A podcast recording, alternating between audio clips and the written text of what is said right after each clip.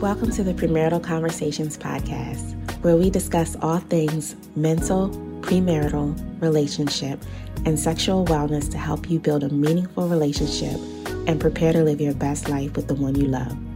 I'm your host, Amaris Watson Gale. Let's get started. This podcast content is for education purposes only. It is not intended to be counseling or replace a relationship with a licensed mental health provider. Hey, so I get this question a lot and I wanted to hop on really quickly to, to answer it. So the question is, what do we need to know before we get married? What do we need to know before we get married? Okay, so a few things, a few things for starters. So number one, you want to know or, or have a general idea of who you're marrying, right? Who are you about to commit the rest of your life to? What kind of human being are they? What's their character? What are their values and belief systems? What are their dreams and their goals? What do they stand for? How do they align with who you are?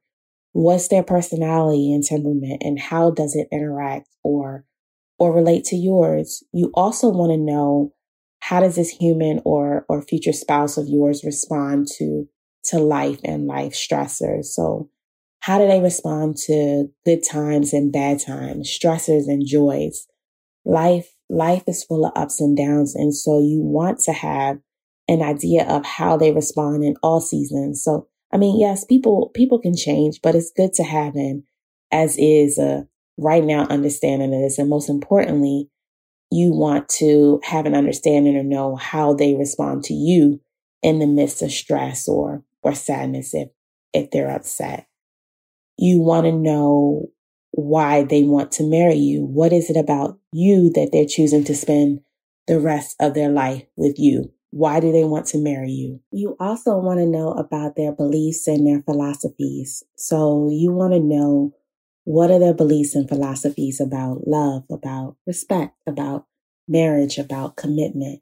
So you might have one person or one partner who may believe marriage is, is just a legal contract. And you might have another who believes that marriage is an institution ordained by God. You may have one person who believes that love is a feeling and you may have another who believes it is an action. And so you can, you can kind of imagine how these conflicting views may, may cause future conflict, right? So it's best to be on the same page on some things going into a marriage you want to know what are their expectations of you as a spouse?